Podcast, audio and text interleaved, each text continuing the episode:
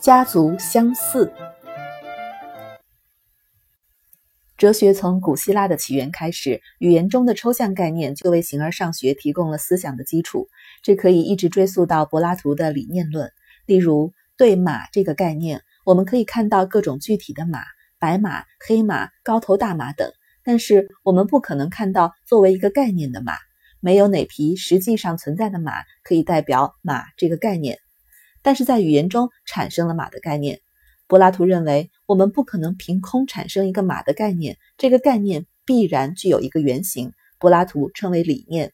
这个原型不能被我们的感官感知，但是可以被我们的理性了解。例如，因为马的理念被我们的理性了解了，我们才能产生马的概念。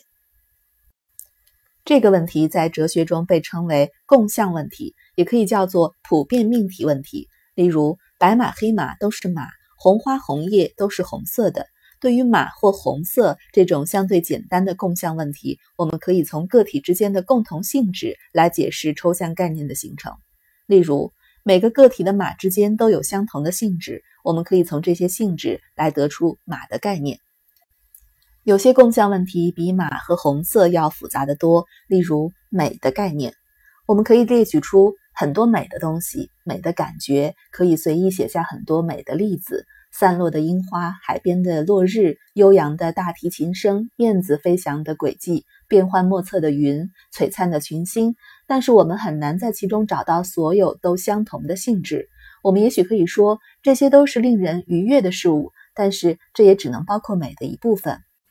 譬如前面说的散落的樱花。人们看到时得到的不是愉悦的情感，而是有些伤感的，但那也是美的。再譬如恋人远去的身影，那是令人伤心的，但是也是美的。有人可能会说，我们可以扩展我们的定义，美的事物是令人愉悦的东西，或者令人愉悦的东西消失时的样子。但是深入的思考一下，这也是不完善的。这个世界上还有着颓废的美、痛苦挣扎中的美、承受苦难的美等等。一场暴风雨可以有雄壮的美，即使它对我们来说只是代表着寒冷与不适。美很难被定义，但是如果说美只是一个完全主观的概念，人和人之间对于美却又有着许许多多的共同之处。即使文化背景完全不同的两个人，他们完全可以用“美”这个词汇来交流，而且完全知道对方是什么意思。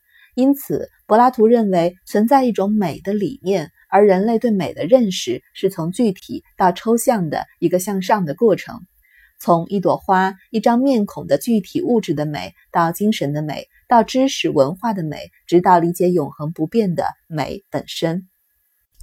柏拉图的《会影篇》这样写道：“美也不会以脸、手或者肉体的形式出现，既不是言语，也不是知识，但它本身的存在，并且。”基于它本身就在永恒的唯一之中，而每一个美丽的东西都会以这样一种方式参与它。尽管这些部分可能会变化消失，但它不增不减，依然是永恒不变的整体。但是这种绝对性正是维特根斯坦后期语言哲学反思的对象。于是维特根斯坦提出了一个重要的概念，就是家族相似，来解决复杂的共相问题。家族相似的概念是在哲学研究中第六十六、六十七节中提出的。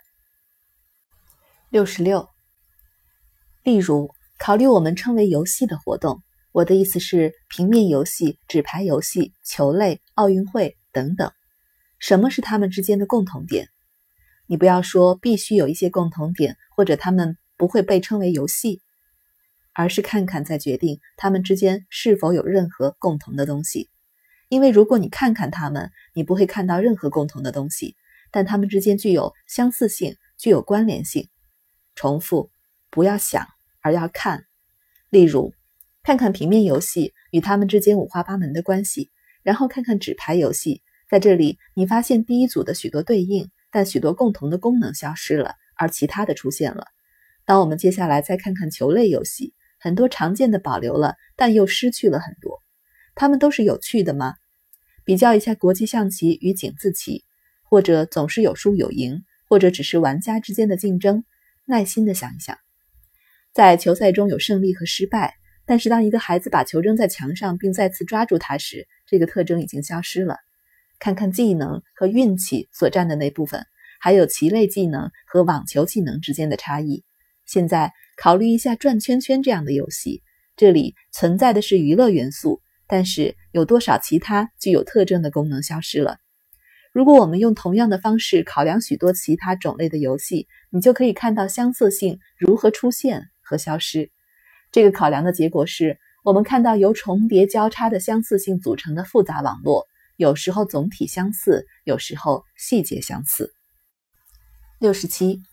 我想不出比家族相似更好的表达方法来说明这些相似性的特征，因为家族成员之间具有各种相似性，体型、外貌、眼睛的颜色、步态、气质等以相同的方式重叠和交叉。我会说，游戏形成了一个家族。例如，数字的种类也以相同的方式形成一个家族。为什么我们称之为数字？好吧，也许因为它与之前被称为数字的几件事情有直接的关系。这可以说成是与其他具有相同名称的事物之间有着间接的关系。我们可以把我们的数字概念用这样一种方式扩展，就好像是把纤维和纤维纺成一根棉线。棉线的强度不在于是否有一根纤维贯穿了整条棉线，而在于许多纤维之间的重叠。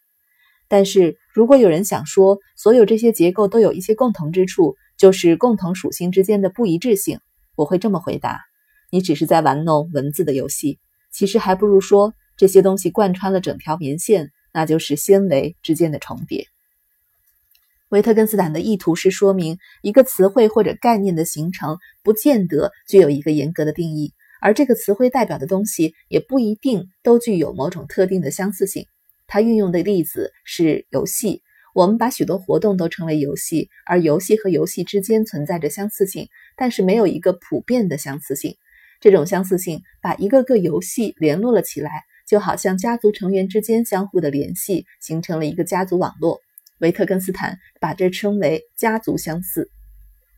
家族相似同样可以运用到美的概念上。我们会看到某些美的例子和其他一些例子有着相似性，虽然没有所有美的例子都共享的一种相似性，但是我们可以看到这些相似性把所有美的例子串联起来，形成了一个美的家族，而整个家族都被称为是美的。如此的解释把原本关于美的抽象而形而上学的概念重新拉回到语言之中，通过检验美这个词汇在日常语言中的用法。通过家族相似的解释，解决了共相问题引起的形而上学的迷雾。